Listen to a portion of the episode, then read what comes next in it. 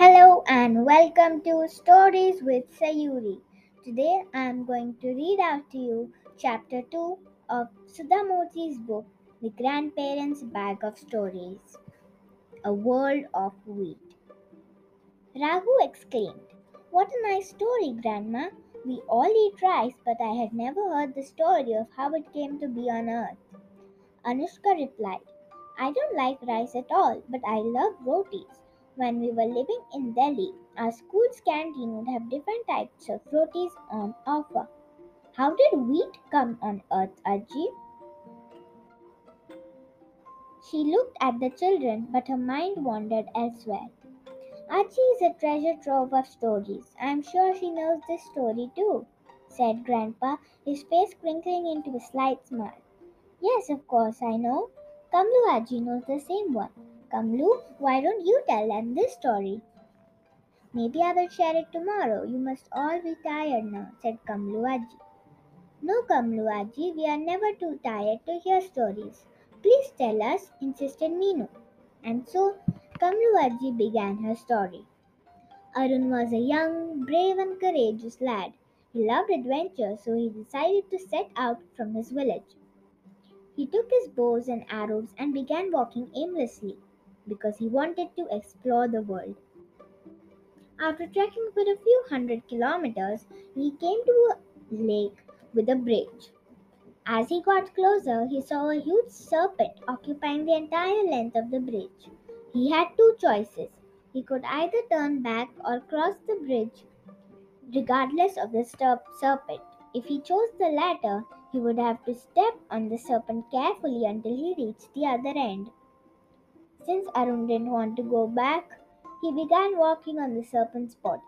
After he took a few strides, he heard a voice say, Hello, hello, stop right there. Arun turned around and to his astonishment, he saw that the serpent had vanished and in his place stood an old man. A little afraid, he asked the old man, Are you calling after me? Yes. Where is the serpent? It was here a, a moment ago asked Arun. I am the serpent. In fact, I am the king of serpents and have a fantastic palace below this lake, said the old man. Then why were you sleeping here? To see if I could solve a problem. You see, there is a cruel and powerful eagle who lives on the other side of the mountain. Every day she comes and eats one of my subjects. Besides my subjects, I have many children grandchildren, and great great grandchildren too.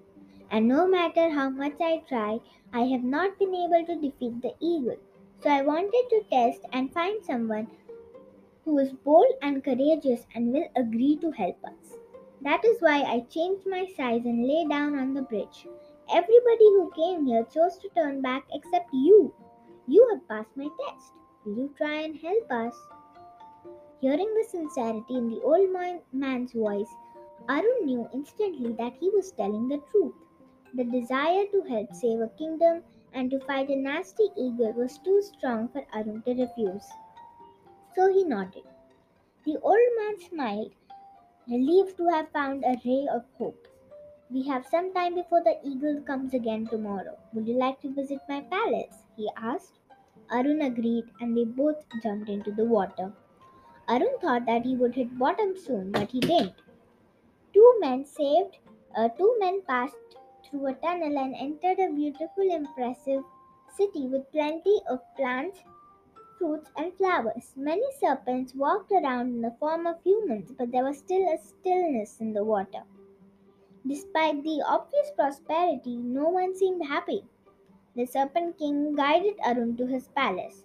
Soon there was a huge feast laid out in his honor. There was more food than he had ever seen before. After a hearty meal, the king introduced him to his clan. The king thought, Poor Arun, this might be his very last meal. The next morning, the Serpent King and Arun came back to the surface of the lake. It wasn't long before Arun heard a terrifying screech. An enormous and scary eagle was heading towards them, intent on breaking through the water and finding its next victim from the city that lay underneath. He took out his bow and got ready to shoot at the eagle. He only had three arrows in his quiver. He shot the first arrow, it touched the left wing of the eagle, broke, and fell down. The eagle continued flying without missing a beat. The serpent king grew concerned. Perhaps this boy will not be able to slay the eagle either, he thought. He let loose the second arrow. It touched the right wing of the eagle, broke, and fell down. The eagle continued to fly steadily towards them. The serpent king grew more and more concerned. There was only one arrow left now, and the eagle was going to reach them soon. Arun looked down at the lake and saw the eagle's reflection in the water. There was a wound on the eagle's neck. Arun took aim and said a prayer and launched his arrow at, directly at the eagle's wound. The arrow hit its mark and the eagle collapsed into the water and drowned. The cruel eagle had finally been slain. The serpent king was ecstatic. He embraced Arun. My child, thank you for your kindness and bravery. I can never repay your favor, nor will my kingdom or my subjects ever forget you. The city and all the serpent folk celebrated the victory with gusto. The king took Arun on a personal tour of the kingdom. Arun noticed that in every home people were cooking something he had never seen before. It was cream and beige in color. The serpents requested him to stay in the city for some time, but Arun wanted to go and explore more of the world. At the farewell lunch on the final day of his stay, Arun noticed that the same thing he had seen being cooked earlier was served in different varieties. What is this? he asked. This is wheat. It originates from grass.